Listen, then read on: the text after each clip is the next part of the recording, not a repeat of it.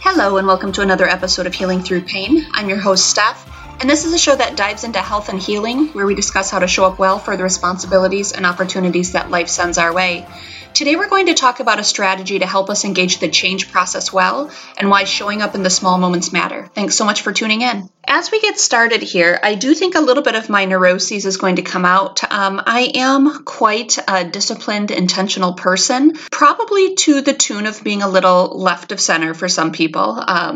I'm far more structured and far more intentional than most people I know. Part of that is tied into the fact that I have a lot of things that I want to be true about my life, and in order for them to be true, I have to streamline a bunch of things. And so I have processes in place that basically take care of most of the details of my week that I don't want to have to deal with and make decisions. So, for example, our brains, whenever we have to decide at a meal what we're going to have, our brains have to engage that process. Sometimes we have to set aside time. Sometimes we have to go set out to do an errand to make sure that we have the right stuff on hand, or sometimes we have to go through drive-thru or whatever it is. The decision-making process is being engaged, even in the small, tedious tasks of meal selection every day. And so I live a life where I actually eliminate most of those small decisions, and many pieces of my life just run itself because I have specific habits that have been set up long term here, where I don't have to engage my brain in kind of the trivial details of my day-to-day. So let's use food as that example. For me, my process is very specific. Number one, I follow a pretty structured way of eating. Again, probably more on the neurotic side than some people would appreciate, but for me, it's where I'm at and it's what's working for me. So my baseline is 5 to 7 servings of fruits and vegetables a day. I also pick a lean protein source. I eat relatively small sized meals, probably 5 to 6 times a day. But think through the logistics of that. If I'm trying to prepare a shopping list for that, I have to consider having on hand 35 servings of fruits and vegetables, which for me doesn't just mean going to the store and bopping around and picking out a few things and hoping it's adequate. No, I'm that person that actually says, okay, I'm going to have a banana each day, so I'm going to go purchase 7 bananas. I'm going to need 2 mandarin oranges each day, so I'll need at least 14 mandarin oranges. And I actually set up an intentional shopping list where all of my needs for the next week are going to be written down. I'm going to go to the store and purchase what I need. And then usually between Saturday and Sunday, I will actually prep all of my meals that need prep for the week, and I eat the same breakfast, lunch, and dinner Monday through Friday. And so because I make the decisions usually the Friday prior of what's going to be on my menu, Saturday I'll do my shopping, Saturday and Sunday I'll do my meal prep, I don't make a single decision about my food Monday through Friday of the following week. And that's really good for my brain because I don't want to have to navigate all of those little choices each and every day. My workout routine, very regimented. Mondays, Wednesdays, Fridays, boxing. Tuesday, Thursday, Saturdays, lifting. Saturday, if I add in boxing, then lifting gets moved to Sunday. But there's a plan in place and I just have to show up and execute. All of the jobs that I work, those are set schedules. They're ran in a pretty disciplined way. And I don't have to make decisions and choices. And it's because I have handled kind of those small little details, and my life in that way runs itself fairly well. And a lot of my energy goes into trying to figure out how I can show up in new ways and in new spaces and in new dynamics, and I can take my creative energy and put it there instead of handling the small details. But as I'm talking through that with clients, sometimes they get just really aversive to some of my strategies, and I'll be honest, I know my strategies work for me. I don't know that my strategies work for other people to the same extent it would for me. But what I do know works for clients and would work for each of us is if we established a process that we were committed to, where we streamlined some decisions and we took them off from our day-to-day to-do lists or things to worry about. I don't want to make decisions every day that are redundant. I want to streamline that process.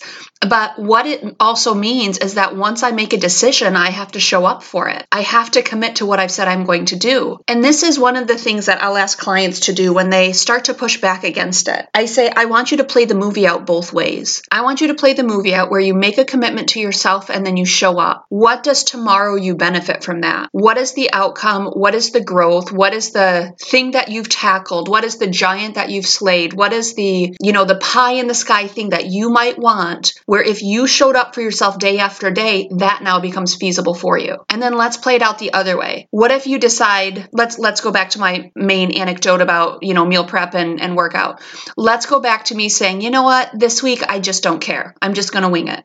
And I'm just not going to show up for my workouts because, hey, everybody needs a break. When I make that choice, what I might be doing is engaging the new habit process of not checking in with myself, not taking care of myself, not following through on things. It literally takes just a few times of missing something for my brain to say, oh, old Steph's back. I guess she's going to be lazy today.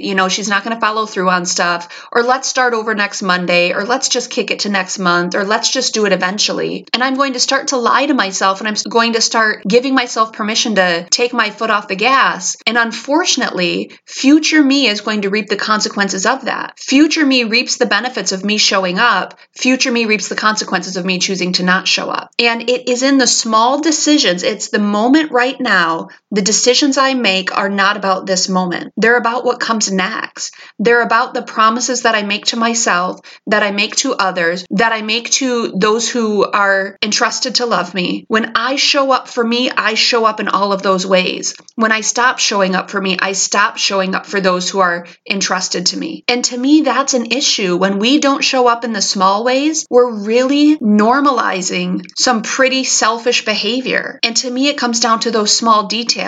Showing up in the little ways is going to set an infrastructure where I can be counting on myself and others can count on me to show up in the big ways. Now, I want to take this in a little bit of a different direction. Playing out the movie is such an essential thing to kind of wrap ourselves around if we want to delay instant gratification and if we want to check in into the what does future me need right now. So this last week I was talking to one of my teenage clients, and one of the things that many teens battle is disordered eating. And usually it's when really tough stuff comes in at a really vulnerable age.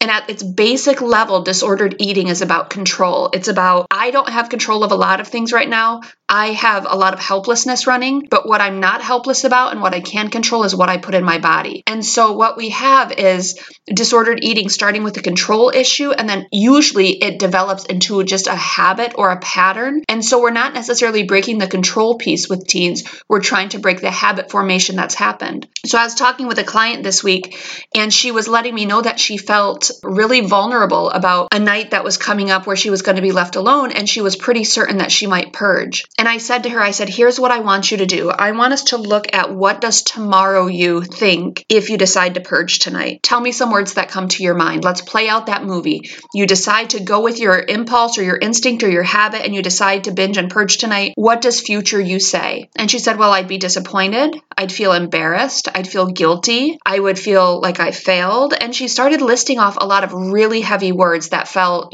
just hard to navigate with a teen. But that's the reality. If she followed through on that desire the evening that we were talking about, future her would have to pay the price for that. And I said to her, okay, let's play out the movie differently. Let's come up with strategies. And we came up with 3 or 4 ways to distract herself that night. And I said, let's look also at what future you would celebrate if you didn't engage this behavior. And she said, I'd probably feel relief.